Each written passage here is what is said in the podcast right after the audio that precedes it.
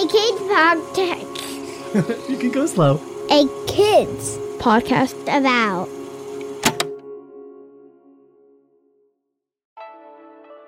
Hey, listeners, thanks for finding this episode. We believe in the power of conversations and knowing that kids like you are ready to talk about the big things going on in their world.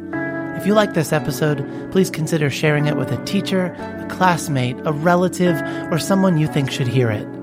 And thanks.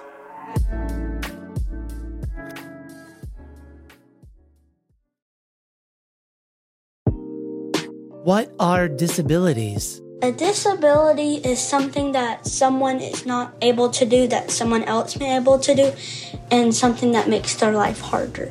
Disability is when someone can't do something. For example, when someone breaks a leg, they can't walk very well. The way I describe disability in my book is when your body can't do something the way that most people's bodies can. So you find a different way to do it. It means that you don't do things the way everyone else does it or the way most people do it. So you find a different way.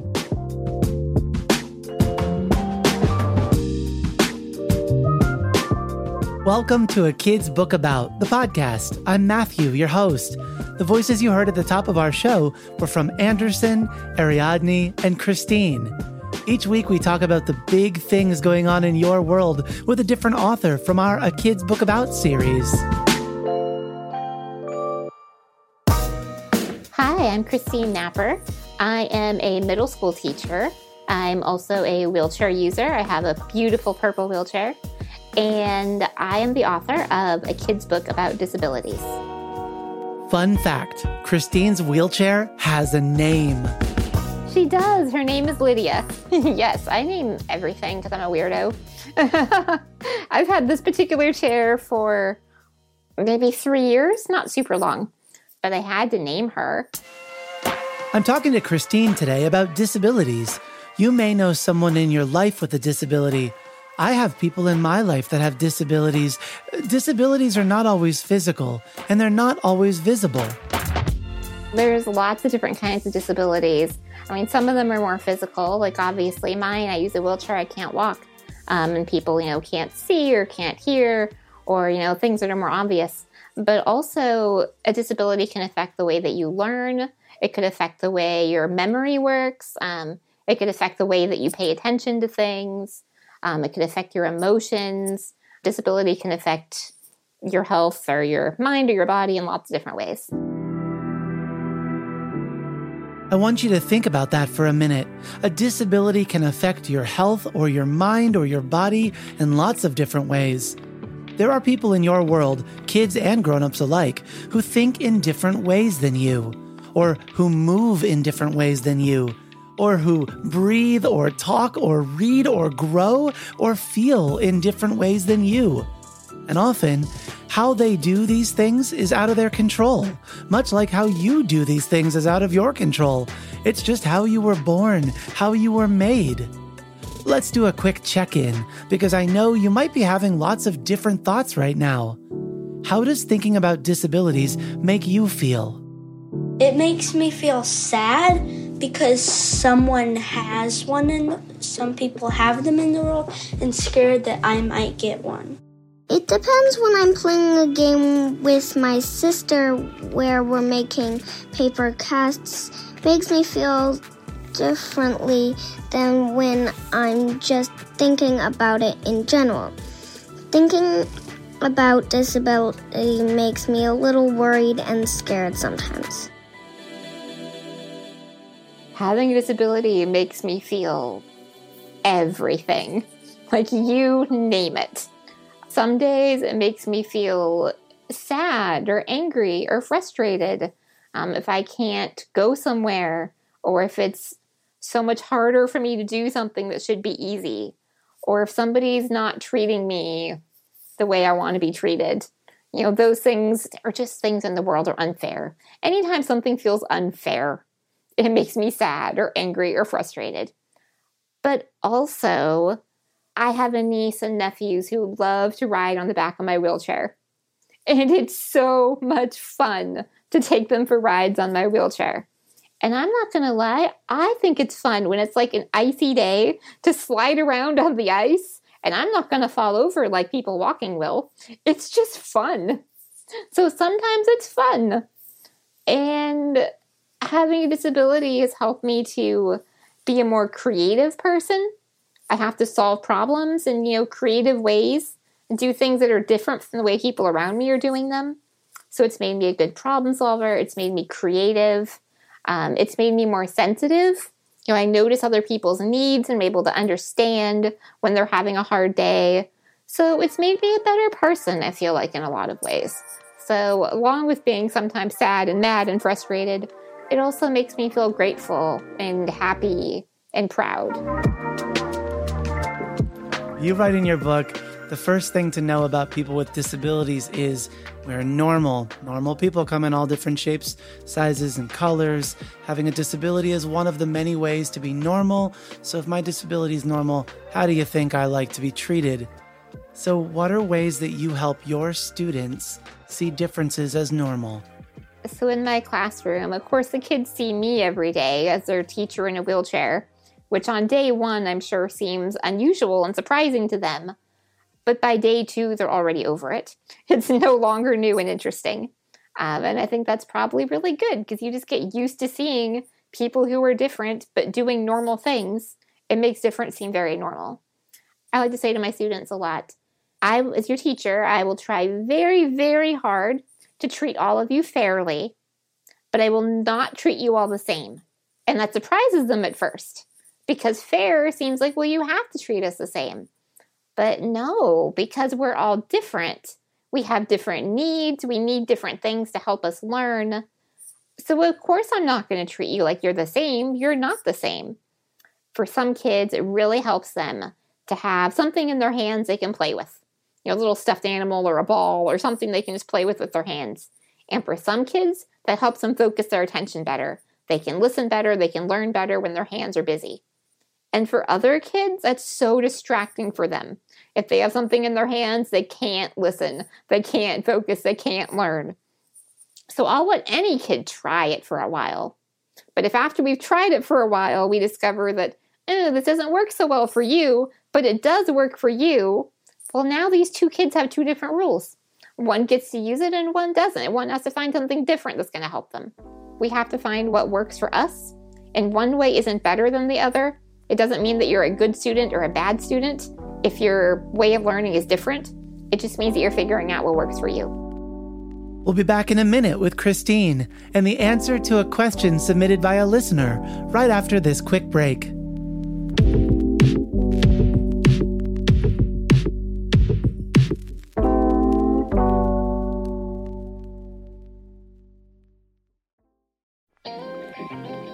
Hey grown-ups, with over a hundred different titles in our Kids Book About series, it may be hard to figure out where to start. Allow me to make a suggestion. There is perhaps no greater feeling, nothing more life-giving or secure than to know you belong. No matter where you are, what you're experiencing, or who you're around, without that feeling of belonging, it's hard to concentrate on anything else. We can help our kids know what it feels like to belong and what it takes to help others feel like they belong around us. When you do belong, you it's very very evident, right? Because I like to say your heart smiles and your brain is tickled. That's Kevin Carroll, author of A Kid's Book About Belonging. Check out our Kevin Talks About Belonging episode of A Kid's Book About, the podcast. Listen together with the kiddos in your life. And when you're ready, visit akidsco.com for more great books and podcasts made to empower kids.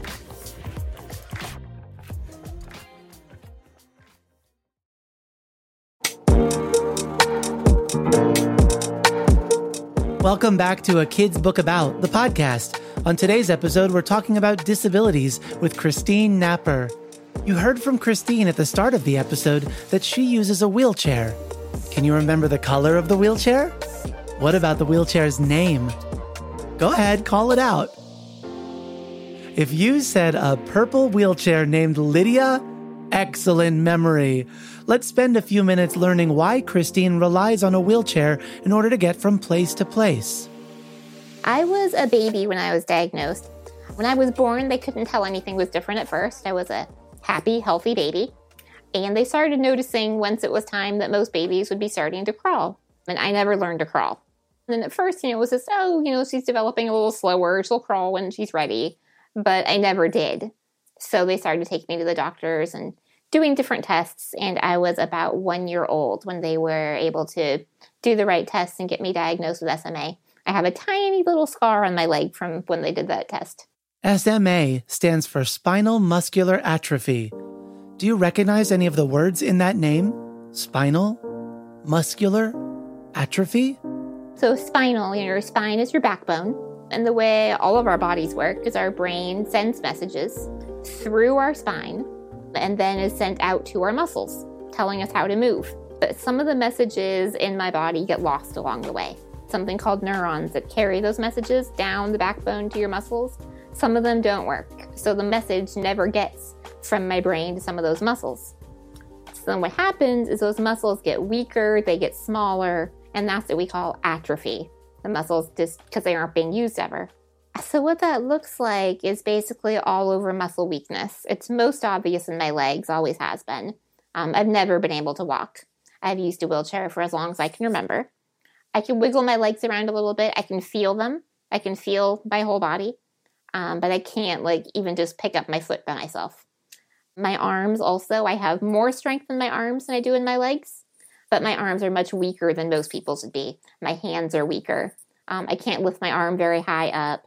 I can write with a pen just fine, but a lot of times I'll need help getting the lid off of the pen. You know, I can pick up a cup and drink out of it if I have to, but it's very heavy for me. It's really hard to do. So I usually drink out of a straw because that's easier. SMA also affects my lungs, my breathing. You know, my very deepest breath, I only get in about a third of the air that most people would get in their lungs. So, like if I get sick, I can't get a really big cough because I don't have that much air in my lungs it can make things like that a lot harder. I don't notice the breathing thing most of the time, but if I get sick, it becomes an issue. My spine also isn't very straight. Um, I had surgery when I was eight years old, which straightened my spine out at the time, but it continues to grow after eight. So it continued to curve a little bit. So my balance is really bad because my back isn't straight. Um, my wheelchair is designed very specially to fit me, so I'm able to sit safely and you know as comfortably as possible in my wheelchair. But if I try to sit somewhere else, I'm very uncomfortable. If I don't have support, I'll fall over. So, those are some of the most obvious ways that it affects me. I have never met Kristine in real life. We live on opposite sides of the country. You, most likely, have also never met her. But as you've been listening, your brain has probably been trying to paint a picture of what Kristine looks like. I think that description she just shared does a beautiful job, don't you think? We received a number of questions for Kristine. Today we're hearing from Ariadne in Massachusetts. My question is What are some examples of why people get their disabilities? Thank you, Ariadne. That's such a good question um, because there are different ways that people can get their disabilities. For me, I was born with my disability. Um, it's genetic, so just like you get your hair color or your eye color or how tall or short you are genetically through your parents, that's how I got my disability.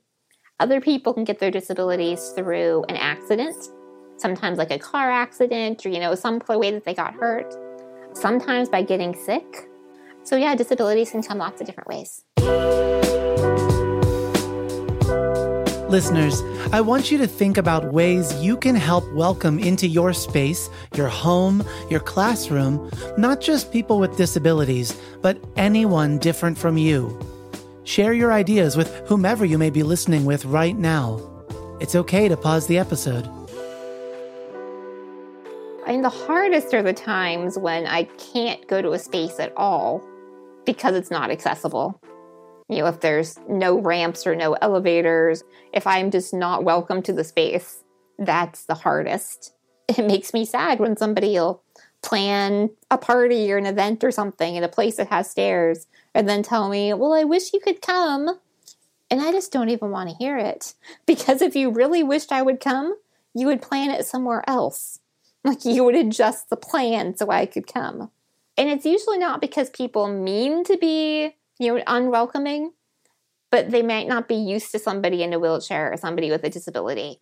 So a lot of times it's very awkward at first. People might be uncomfortable, they might be nervous, they're not sure how to talk to me, they're not sure how to help me or if I need help. And it then becomes my job to try and make other people feel comfortable, try to help them get over that. And it doesn't usually stay uncomfortable. I'm good at helping other people to become comfortable and get to know me better until the disability doesn't even seem like a thing anymore. But it takes a while to get there. Whose job is it to make someone feel comfortable or welcomed in a space? Yep, I knew you already knew the answer to that question. I feel like it was actually a lot easier in many ways when I was a kid, especially since I was a kid after ADA came along. ADA is the Americans with Disabilities Act of 1990, so it was passed 30 years ago. It's a civil rights law. Civil rights are rights and freedoms that belong to all people. It was passed to prohibit discrimination based on disability. That means that businesses, organizations, towns, and cities cannot exclude or discriminate against someone just because they have a disability. It's the law that put into place lots of accessibility features, such as ramped sidewalks, crosswalk signals, automatic doors, ramp entrances, and many, many other things that help all people access all public spaces and services. ADA became a law when I was five, so I was pretty young. But kids are just very good at being welcoming and being inclusive, being creative. That gets harder as you get older. Grown-ups aren't as good at including everybody. Um, they aren't as good at changing the rules. But one place that I have felt very welcome as an adult, something he might not know about me, is that I love to sing. I'm not a great singer, but I love singing in choirs. It's really fun.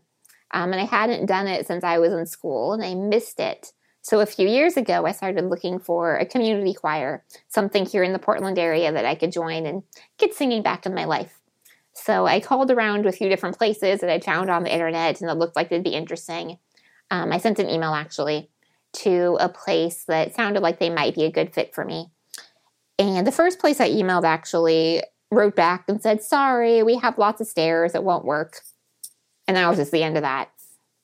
But the second place I emailed, the director of the organization um, is called PDX Voxes Choir.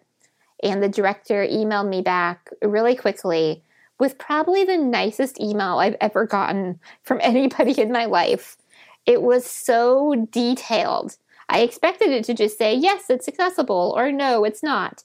But she gave me lots of details about all of the different places they go for practices and for performances. She told me about each of the buildings and where there are buttons on the doors and where the parking situation's like, where the bathrooms are like, where the elevators are. Like, she just gave me so much information so that I could make the best decision for myself. And it just let me know right away this is a person who cares about the people in her organization. Like, she wants everyone to feel included and welcome. And I knew as soon as I got that email, I need to be part of this. Before Kristine returns to her classroom and her students, she has one more thing she wanted to make sure you all heard. Ready? Kids already know that things should be fair and that everybody should get to be welcome and that it's okay to change the rules to make sure everybody's welcome. So don't forget that when you grow up and just keep looking at the world around you and thinking about how does the world meet people's needs? Whose needs aren't being met? How could we change the world a little bit to meet somebody's needs differently? Like those are questions you can ask yourself anywhere you go.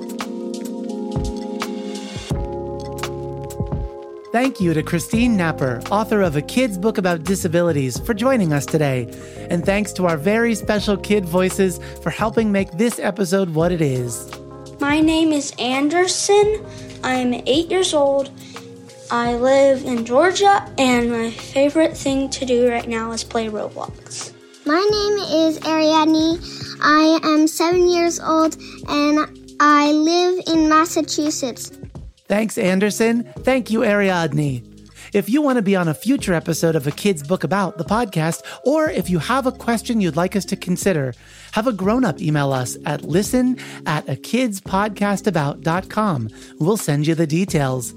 A Kid's Book About the podcast is written, edited, and produced by me, Matthew Winner, with help from Chad Michael Snavely and the team at Sound On Studios. Our executive producer is Jelani Memory, and this show was brought to you by A Kid's Podcast About. Subscribe to the show on Apple Podcast, Spotify, Stitcher, and wherever podcasts are found. And if you like this episode, consider sharing it with a friend, teacher, or grown up. We love when you rate and review the show. We also love hearing from you. Until next time.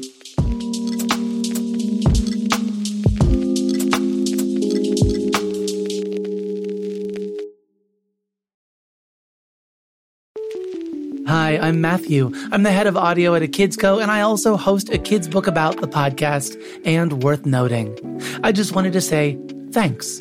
Thanks for listening to our shows in your classroom or in your bedroom, over breakfast or over dinner, on your drive or on your downtime. No matter what you do between this listen and the next time you tune in, thanks. You're awesome. And it's because of kids like you that we get to make cool stuff like this. See ya.